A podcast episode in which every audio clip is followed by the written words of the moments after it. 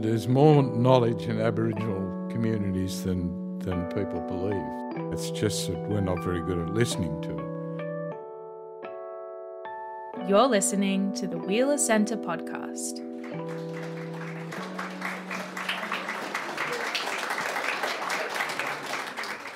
My name's Sophie Cunningham, and I just want to say how delighted I was to be asked to chair this event about Country, Future Fire and Future Farming. Um, before I introduce the guests, which need no introduction, and yet I will still introduce you, um, I'd like to acknowledge that we're meeting today on the lands of the Wurundjeri, pe- Wurundjeri people and acknowledge their elders, past, present and future. And I would also like to acknowledge the Yuin people, as Bruce is, is here. Um, so... Bruce Pascoe is a Yuin, Bunurong and Tasmanian man born in the Melbourne suburb of Richmond. He's the author of the best-selling Dark Emu, Young Dark Emu, A True History-Loving Country, uh, A Guide to Sacred Australia, and over thirty other books, including the short story collections Night Animals and Nightjar, and various academic texts. Bill Gammage is a historian and emeritus professor of humanities research at, um, at A N U University. He wrote The Broken Years on the on the um, and I think we many of us will know him for The Biggest Estate on Earth, and um, he's the co-author of Country, Future Fire, Future Farming. And For Country is the third book in the First Knowledges series, uh, a series that offers an introduction to Indigenous knowledges in vital areas, and various practices that are explored in this in, in this series include architecture and design, botany, astronomy, and this book, Fire, Farming, Agriculture. It's a really, it's an important series, it's a really important book, and I'm going to just really ask quite a few questions. There's so much to cover. It was very hard to work out really how to, how to focus, because it's such a, a complex uh, and... Well, it's not. It's not a challenging. It's not challenging information, but it's become challenging because people seem to be det- determined to rest in ignorance, which really leads me to my first question to both of you, and that is, what was in it for settler Australians, if that's the right term to use, to be so willfully ignorant about the land care management practices that Aboriginal Australians used? Both of you have. Um, written in this book and in other books about the fact that quite a few um, new arrivals, new arrivals did know what what was happening, and they saw what was happening, and they commented on it in diaries. So why was there such a kind of commitment, if you like, to ref, a refusal to acknowledge at a kind of at a government level um, or a sort of administrative level that the landscape was a human one? Well, because they had to. If you're going to invade a country, uh, you have to um, behave as if the incumbents on that continent don't exist. Or if they exist, it's one of God's accidents. And plenty of people uh, refer to Aboriginal people as God's accidents. You know, just a waste to be on a land as rich as this and... Um, Uh, do nothing with it.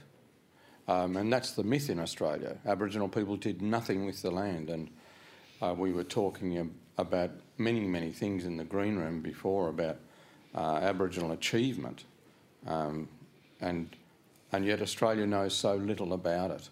And it's deliberate. These are the colonial rules, and those colonial rules still exist, and they, they keep on getting updated. This is not archaic political behaviour. It's current and pervasive political behaviour. And so if you invade a country, and you're a Christian in particular, then you, you have to create your own myth. And that was what was done in Australia. Yeah, if you look at um, Europeans invading other parts of the world since the Spanish started doing it, or the Portuguese... Uh, They're interested in the people, but even more than that, they're interested in what they can get out of them. And the Spanish in, in the Americas are a classic example of that, I think. Um, whereas what happens in Australia, they very quickly think they can't get anything out of these people. They could, they don't farm. The, no hierarchies, no recognised chiefs. Useful, useless. Whereas in, in Australia you've got all these exotic plants and animals that the world has never seen. And so people get deflected into uh, flora and fauna and those sorts of things. And if they are interested in Aborigines, it's part of the flora and fauna. You mean they kind of lumped them in and they saw them as as natural as... as, yeah, as yeah. yeah. It, it, though it leads to one of the questions I was going to ask later on, but it does seem to naturally... Uh, which is the relationship between colonialism and capitalism. So the fact that what um, the settlers wanted to do when they arrived was use stuff, trees and those kind of things, that they're, they're kind of quite... And this is actually why I sometimes get bemused, because I, I hear exactly what you're saying, Bruce, but... If, for example, you were a forester, you would have thought that they would have, there would have been some understanding that trees had thrived better under regimes of fire. So there was a kind of, the, the willfulness, willfulness was um, at, at, at, at the cost of the products that they were trying to save. If they had managed to um, deal with issues of sustainability, they would have been more successful commercially. Yeah. It was an attack on country. It was um, an attack to... to demoralise the country uh, in the same way that the Russians are demoralising the Ukraine. And uh, Don Watson wrote that fabulous book um, called The Bush, um, where he talks about his own family. Um, this is in uh, South Gippsland. I remember as a boy being taken down there by my father to see the giant earthworms, which are, you know, about that round. They're an incredible thing, highly endangered now. Uh, because of the treatment of that country. But such an unusual um, piece of the world, South Gippsland, and yet when those um, Scottish Christians uh, came into uh, that country, uh, they decided that they would fell all the trees in a drive, so they would scarf all the trees, weaken the downhill side of all the trees, fell the uppermost trees and drive them down onto the ones below, completely clear the whole uh, thing. And because it was such a, like pick-up sticks, such a tangle, they then burnt it uh, because the timber was useless, it had been smashed. And then they were really surprised when in that high rainfall zone, the hillside washed away and went into the rivers, and those rivers that had been navigable for hundreds of kilometres uh, suddenly uh, became ankle deep. It, it was just willful nonsense. Don writes about it beautifully. Yeah. It's his own family, and he talks about the silliness of the activity. And it's I'm I'm writing a book now called, which I've modestly called, The European Mind, um, talking about this attitude to the earth that. Once people got those big boats that could float and take many people, what was going through their minds? What they did in South America that Bill was referring to is incredibly disgusting. Um, and yet the, those soldiers that were beheading babies were saying prayers at night for their own babies. Uh, the European mind is a very unusual organ. So maybe so. Um, move to give people an idea of some of the um, the content of the book and some of the material that the book covers. Uh, Bill, I wanted you to talk to us just for a moment about fire and not fire, because you talk a lot about the fact that the answer is always well. About you talked about a lot about not fire, which I found really interesting in this book. So could you explain what you mean by not fire? Yeah, n- no fire is. A deliberate decision not to burn or to time the burn so that there are times when a particular um, commune of vegetation is not being burnt. The most obvious is uh, rainforest. A lot of people think mountain ash is, a, is a, another example, but I think Aboriginal people maintain mountain ash by letting it burn every couple of centuries or so. But basically, it's a a choice about what's best for the plants, what will promote the plants. Throughout most of Australia, that means fire, at least some of the time. Uh, but in parts, swamps, rainforest and so on, no fire is the best way to treat those particular plants. Okay. And Bruce, I wanted you to, to um, talk a little bit about what the ways in which you might crop in a wooded la- wooded landscape, or the kind of agricultural work that, that leaves the um, doesn't involve removing everything that's there before you. Um, after the two thousand nineteen fires, mm. we were taught a number of lessons. Because the canopy was gone, uh, sunlight got in onto the forest floor, and suddenly we, we were growing grass. These were the grasses that we had been establishing on our open paddocks, but suddenly we could see them in the forest. So uh, our best stocks of uh, wallaby grass uh, were underneath the trees. But as the, the canopy started to come back, those grasses diminished. But we, we have been illegally, and I hope there's no uh, foresters in the room, Um, we've been thinning that forest. We've been taking out the little trees, which is uh, diametrically opposed to what the forestry do. They take out the big trees and leave all the little flammable trees. We're, we're taking out those little trees and selling them as timber illegally, and um, um, allowing those grasses to grow beneath. And uh, we've been putting fire through our grassland, but also through our forest. And you know, we've got um, young Yuin people um, who have been through the law and like the idea of starting those original, those initial fires using fire drills. So there's, we have a fire kit uh, made up of grass, tree and uh, Currajong. We start the fire that way, and then we follow it along, in a, mm. you know, sometimes in thongs and shorts, because we're not going to war.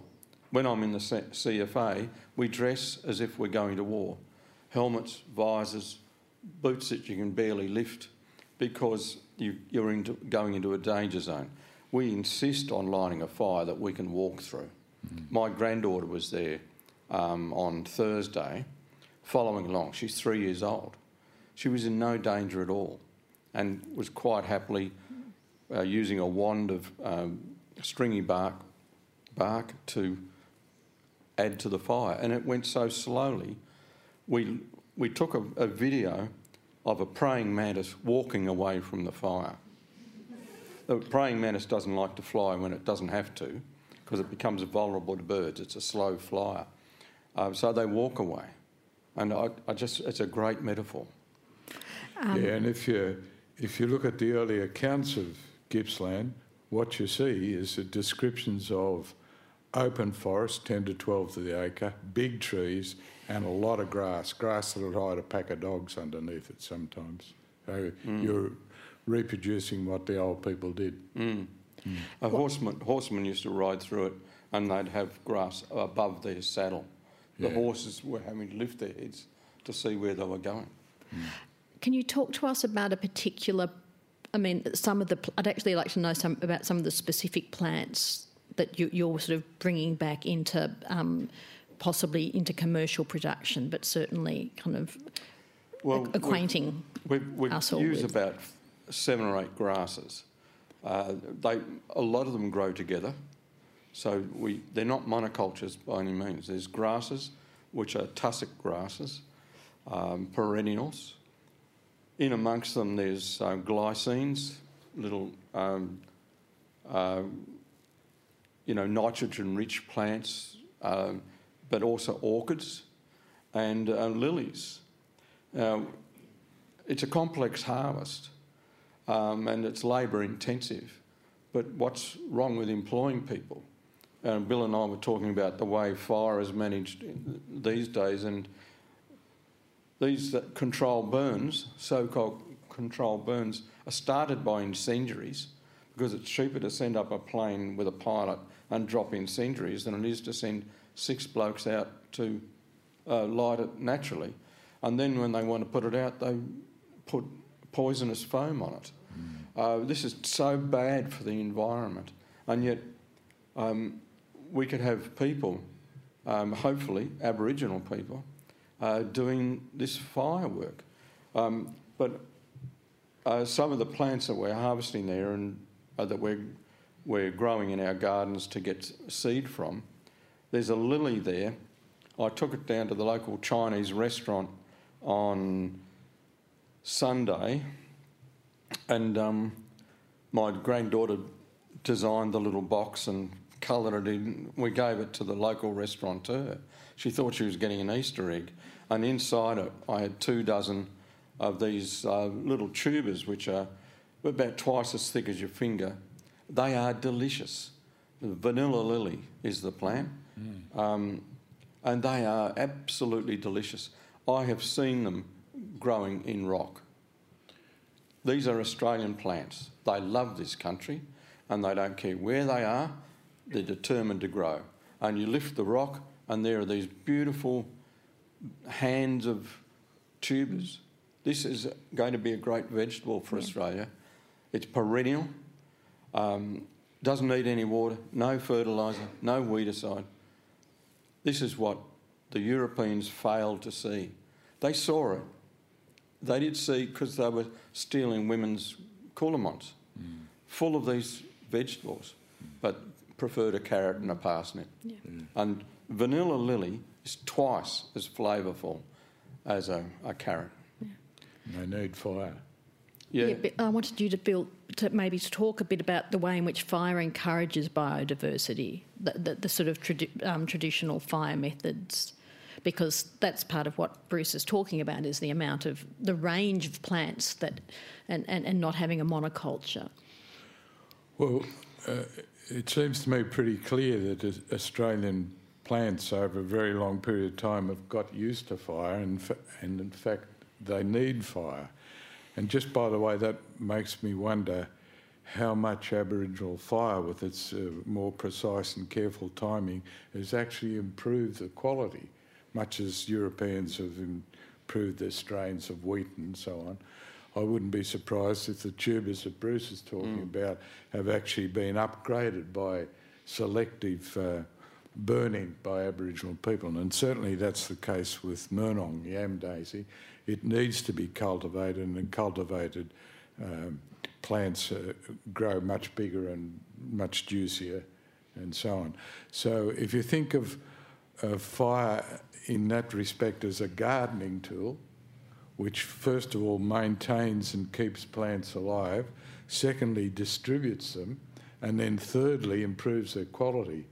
From an Aboriginal point of view, both for the good of the plant, because it's as entitled to an opinion about these things as anything, but also for the good of the uh, people who eat it or nourish it, which is people and animals and so on. How does fire distribute... Does distribute seeds, or how does it distribute plants? And by by the root, but also by seed. We, yeah. we, we're collecting seed now and um, growing uh, tube stock of these lilies so we can give them to other Aboriginal communities.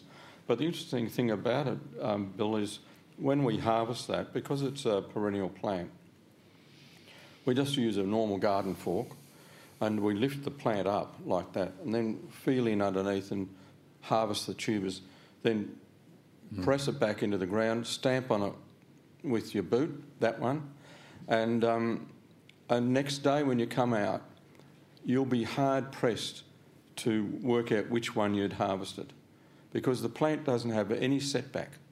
It's used to it. It's had one hundred thousand years of having treatment like that, and... It, it's, it, they're fabulous plants. Mm. You know, people who start farming these things, as long as they don't do it in monocultures, um, they, they will find them so easy to work with, so responsive to humans. Mm.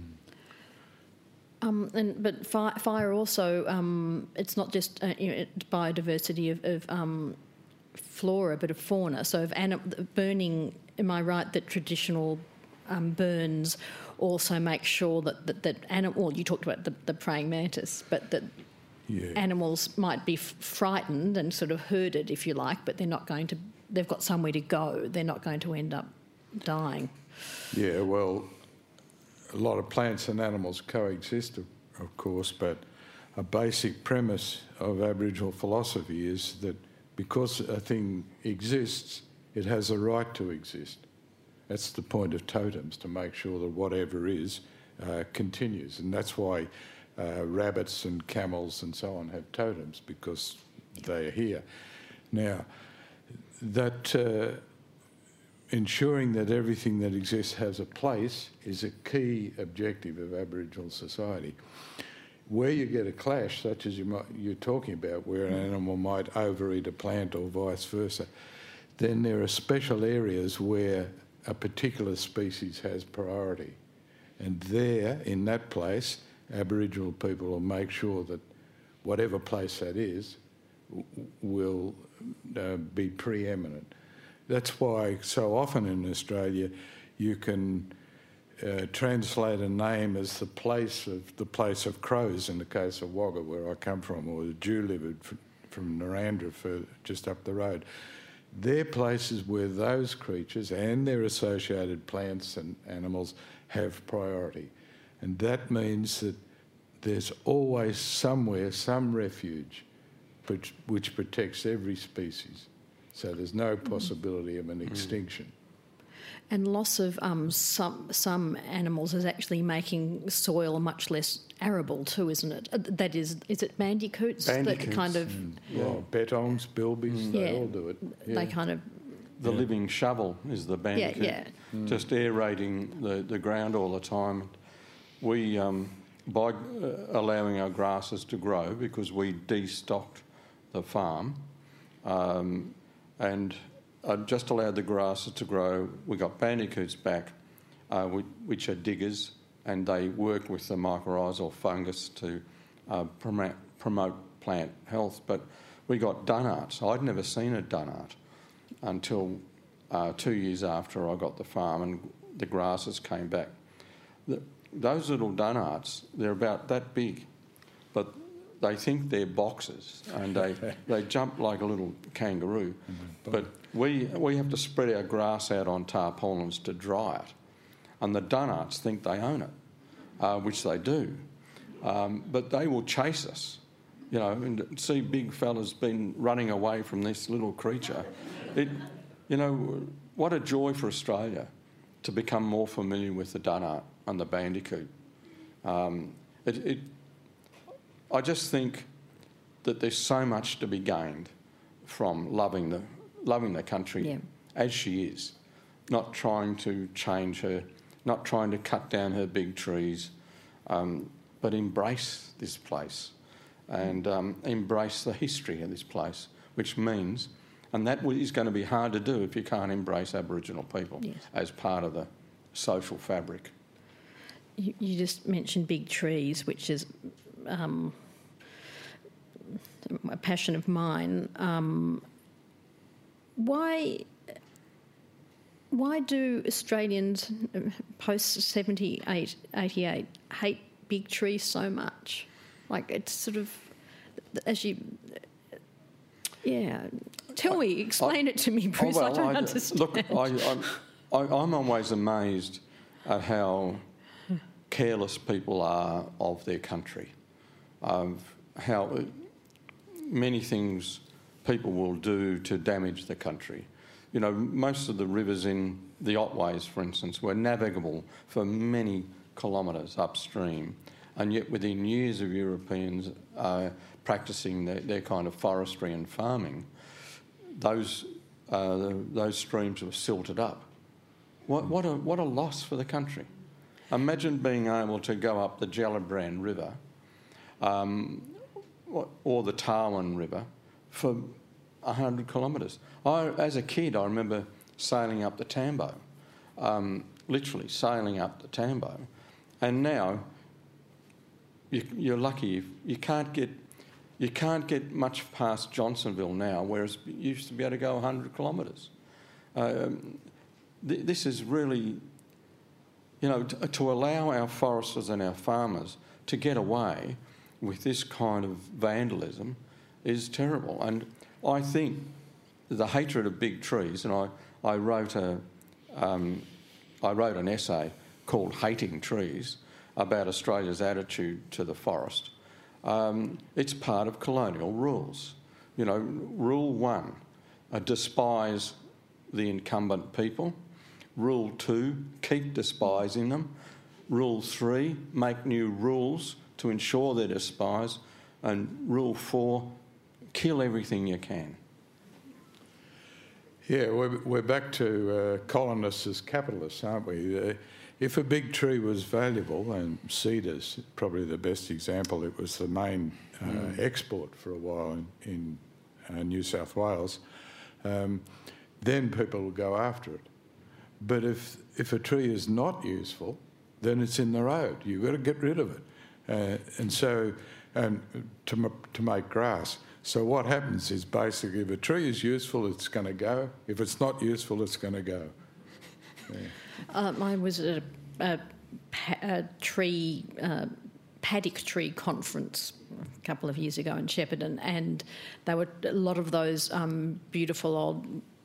they're often red gums, but trees you see in paddocks around Victoria are being removed because if you, as farming methods change, you can't remotely drive a tractor if there's a tree in the middle of the paddock. So, in fact, those, the, the conference was full of farmers who wanted to keep their paddock trees. Yeah. They weren't great lovers of trees, but they they did they knew that, that it was better for their cattle because mm. of the heat. But um, as as the um, the bigger the corporations that buy the, the paddocks, the more likely you are to lose the trees and the the uh, the amount. Um, so there are fines because it's not legal to just pull out all the trees, but they can afford to pay the fines. So it does, mm. there's no particular mm. Mm. punishment. So the problem's getting... I think that, that long-winded, was a long-winded point I was trying to make, is that I, I fear that the problem's getting worse, not better. Yeah, I think we have to change our mind about this country. We Australians um, have to uh, insist that our governments behave um, properly and scientifically and in a, a capitalistic way. Um, there's nothing wrong with capitalism uh, as long as it isn't corrupted. Uh, anything is good as long as it's not corrupted. Christianity was okay until it got corrupted. And when we're talking capitalism, we have to talk Christianity because uh, the two do go together. Uh, so many popes uh, prior to the Spanish uh, invasion of the Americas were writing papal bulls to allow for the destruction of peoples and the theft of their land and their goods. Um, So you can't separate, un unfortunately, uh, you can't separate uh, Christianity from capitalism. We have to address both things. And there are enough good Christians around to make this happen. Um, the, um, uh, the equal opportunity for marriage uh, debate could not have succeeded without good Christians. It was good Christians who were insisting a decade ago that women should be able to uh, have perform religious rites. And that led to an acceptance of uh, equal opportunity for marriage. Um, so these things go together. And we were just talking about ring trees before. Mm. Most of those ring trees are about women's business. Um, it doesn't mean men are excluded. Um, because sometimes you hear a lot of nonsense about men's business, women's business, when in fact it was family business, yeah. but had a, a referral to women. And a lot of those ring trees, the circular trees, are that shape for a reason, mm. and um, women are involved. And I'm, you know, because this is a literary audience, eighty percent of the people here will be women. Um, that's a statistic, and um, so women can drive this. Women ought to drive this um, because it's your business. Um, and just because, you know, I'm guessing the majority of you are not Aboriginal women does not mean you don't have a role um, in this. And, you know, like you, Sophie, I'm really anxious about these big trees because after the fires, that's what the experts were doing. They were cutting down the biggest tree in the forest um, because and writing K on it, K for killer. What a what a way to talk about a tree, and and what an attitude attitude to life. What an attitude to the world. And also, as you were saying, Bill, the, the smaller trees are more flammable, so it makes you more likely to have out-of-control or random fires, as you call them in the book. If if you lose all the big trees and you're left with smaller trees, it's harder to have slow burns or controlled fires. Is that right?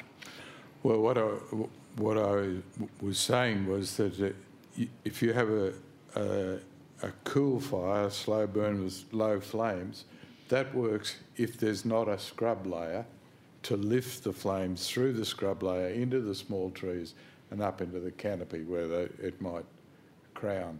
So you've got to think of the, the layers of plants and therefore the layers of fire. That, yep. That's what I meant by that. And uh, great areas of um, forest country were the big trees and grass. And then in some areas you'd have thick scrub, fallen timber, brambles, goodness knows what. And that's because that's a habitat, habitat too.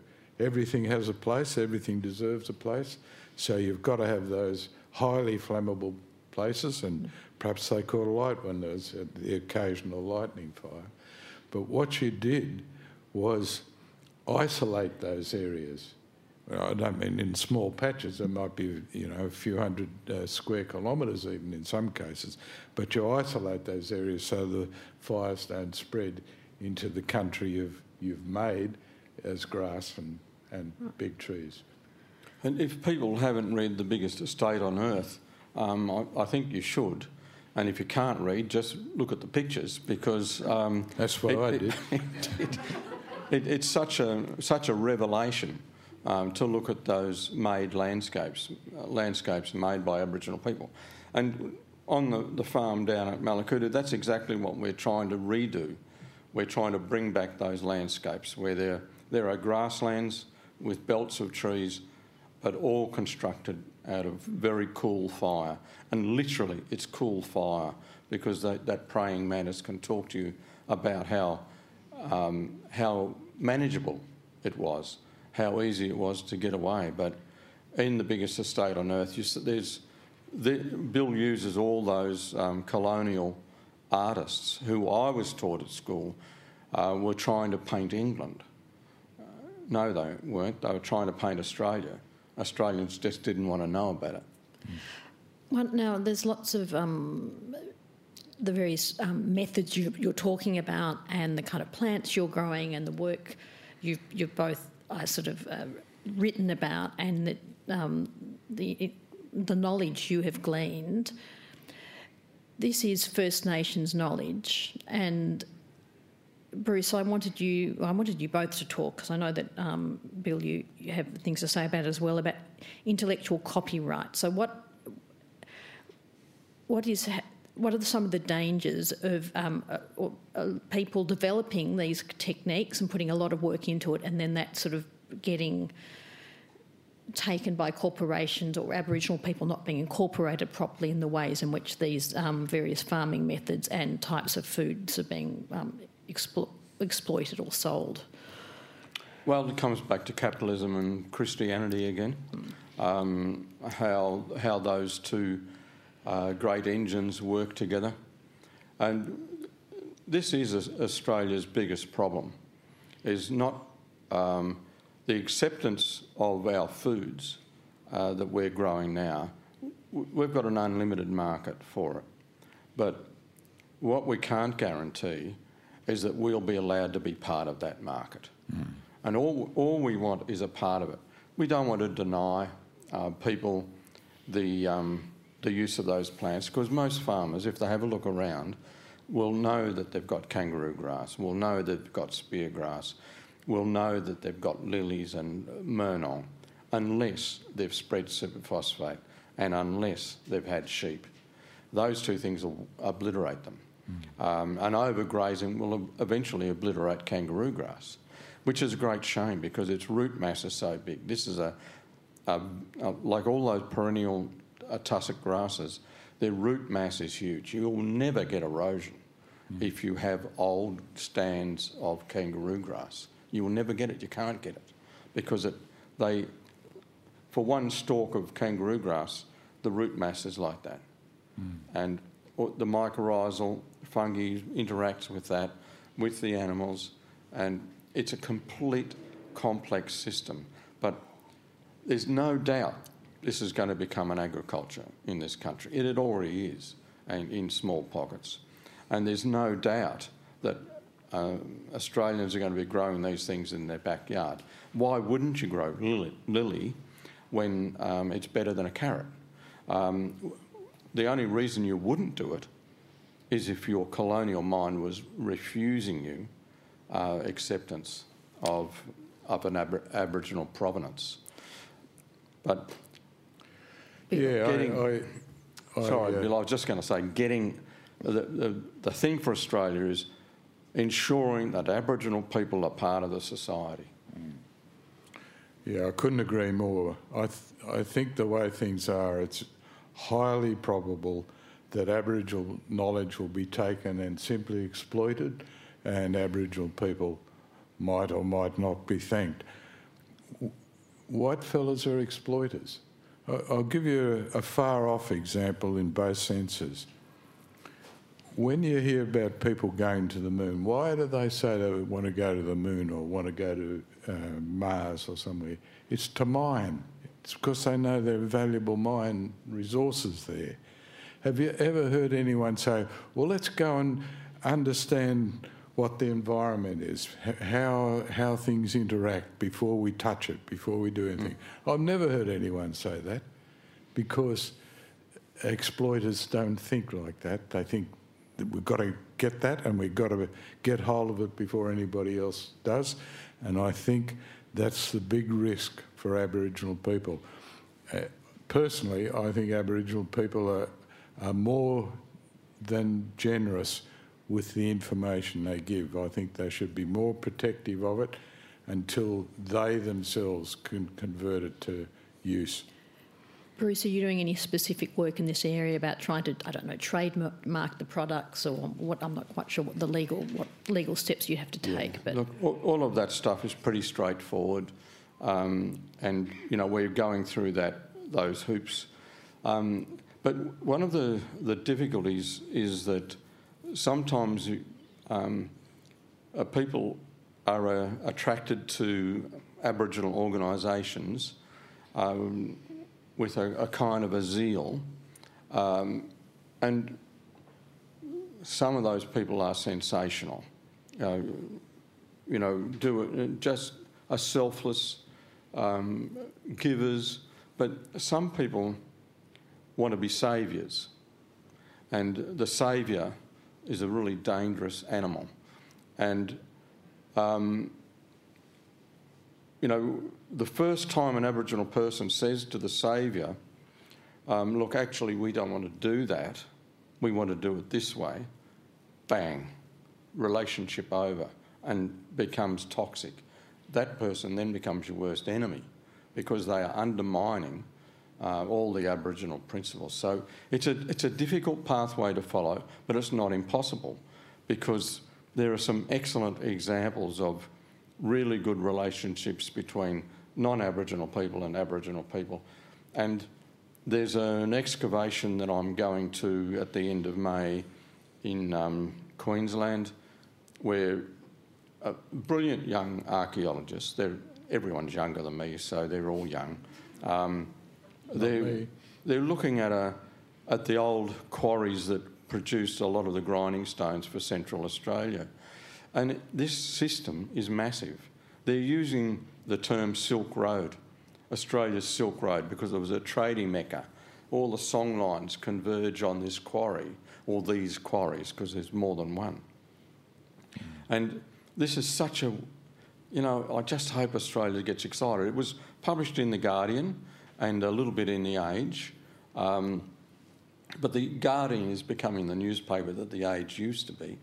Um, and this potential is all there. This, this cooperation is latent in, in the country. Mm. Um, but those old colonial rules are still corrupting minds, you know, that the white person, like Xavier Herbert riding Capricornia, has to come up with all the answers, because the blackfellas, honest and noble as they are, have got no chance of coming up with an idea.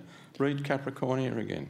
Um, have I got the right name? Carpentaria? Yeah, yeah, no, Capricornia? Capricornia. Yeah. Capricornia. Alexis wrote um, Carpentaria. Carpentaria. Yeah. Yeah. So a question I've got for both of you is, well, I'm not even sure that the question is, is, is an accurate question, but is, how difficult is it to retrieve knowledge that has been lost? So detailed knowledge of country, because there are so many different types of country across such a large nation. Um, how is knowledge being rebuilt, or is a, there actually a lot of detailed lore left in country if people are left alone to find it? I'm just curious about the process of rediscovering, because some communities have been uh, destroyed and way, in, and others have not, and some have lost language and some have not, and those kind of, the impact of this kind of really detailed information you provide us with in this book. There's a huge amount of work in, in capturing all this knowledge.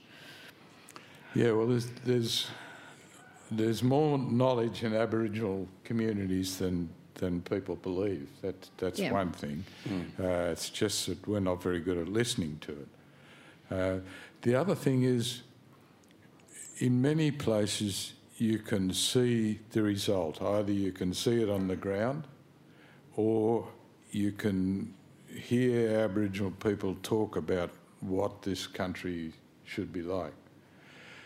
That gives you a kind of end point, not, perhaps not the, the, the far end point, but a, a step well on the way.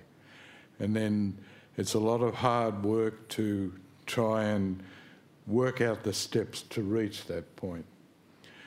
The best way to go about it is to ask Aboriginal people.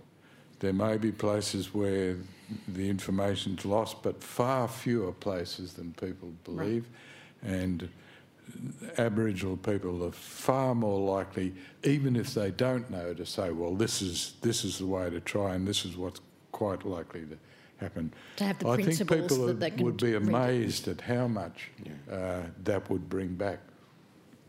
Yeah, I, I, it... Australians um, are unaware of the um, the health of Aboriginal cultural life in southern Australia. Yep. Um, a lot of people like to believe it only happens up in Kakadu, um, but in southern Australia, uh, cultural life is is vivid um, and prospering. Uh, on the south coast, uh, a community that was really knocked around by colonialism, simply because of the richness of the land and the minerals there and the fishing. Um, but um, on the, just in one small group, there are one hundred seventy Aboriginal men who uh, conduct a ceremonial life, and there is um, not as many women, because women find it hard to do law camps these days, because often ab- having children. We're trying to address that. We're Um, we're turning to some kind of communal uh, childcare program to try and uh, make that easier for women.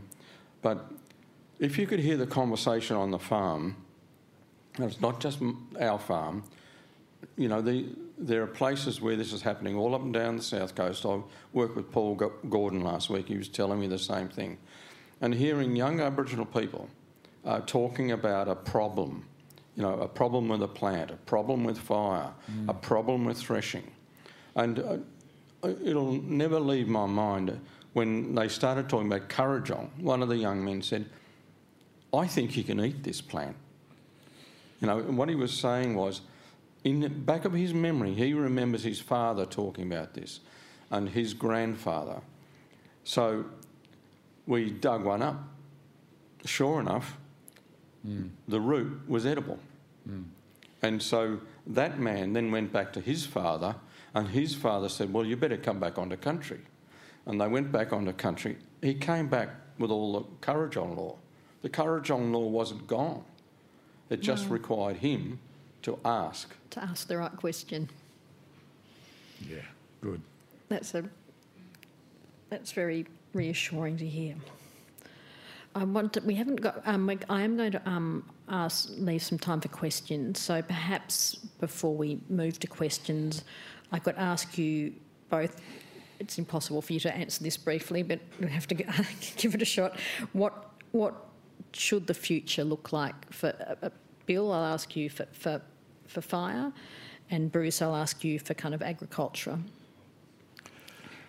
I think. Uh... We need to understand our country better, and that means a lot of hard work and study, uh, guidance for ab Aboriginal people, but also our own independent uh, uh, observation, getting out and looking around. I think we uh, need to respect our Aboriginal communities and, in fact, recognise the power of Aboriginal communities and... Uh, if this is not being too optimistic, uh, a time when uh, Aboriginal people uh, will be a genuine part of our community, doing all sorts of things, leading in land management, but also in big companies and directing them and so on and so on. Bruce?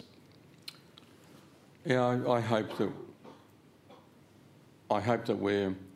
Um, growing those plants that the old people grew because they're Australian. They want to grow. Um, we don't have to spend a fortune on encouraging them to grow. It's a wonderful phrase, grow. They want to grow. I think.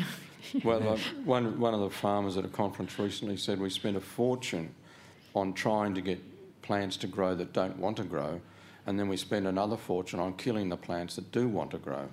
Uh, this is, this is the colonial ambivalence that we have with this country, where we're killing the, the wrong things and trying to grow the equally wrong things. But it, it's about, I think, I hope the future ha is for Australia that we fall in love with the country. I use that term a lot because I'm serious about it. I want us to really love our country um, and not see it as the problem. You know, stop talking about sharks and spiders and snakes. You know, start talking about the beauty of a grassland. Here's a job. Um, there was a white orchid that used to proliferate in Melbourne. It was the yeah. most dominant plant in Melbourne. Aboriginal people were growing it for the tuber, uh, to eat it.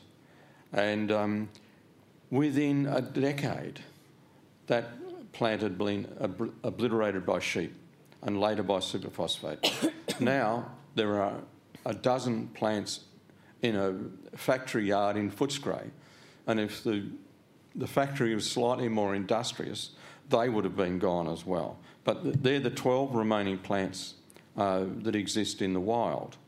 Now, this is such a beautiful plant. It's called um, Diurus fragrantissima because it's a perfume plant. When colonialists first arrived in Australia, they would gather armfuls of this orchid and give it to their uh, loved one because it's such a beautiful thing. And lovers were exchanging these plants, this Aboriginal food plant. We've almost got none of it left. Why don't we grow it again? Why don't we insist on growing this plant again mm-hmm. and using it for food? Because it was eaten in pre-colonial times, didn't reduce its numbers. When it was not eaten, that's when its numbers, except by sheep, that, that's when it became a rare plant. So the whole biodiversity that Captain Cook saw, and Banks and company, was the biodiversity that Aboriginal people had created, uh, managed. And, you know... all that biodiversity has been challenged ever since that time, two hundred thirty years later. We can reverse it. I, Mother Earth, you know, after the fires two thousand nineteen, I can tell you how strong Mother Earth is, how badly she wants to live. We can, we can reverse these things. But first and foremost, we have to reverse our mind, how we, how we look at country, how we behave in front of country. Mm. And I just seen a sign here that said time's, time's up. up. So mm. um, you're, um, I just like would like to thank both the Wheeler Centre and, and Paperback Bookshop, but I really wanted to just say it was a real honour for me to speak to Bill and to Bruce and, and I think for all of us in the audience. Thank you. Thank you, Justin.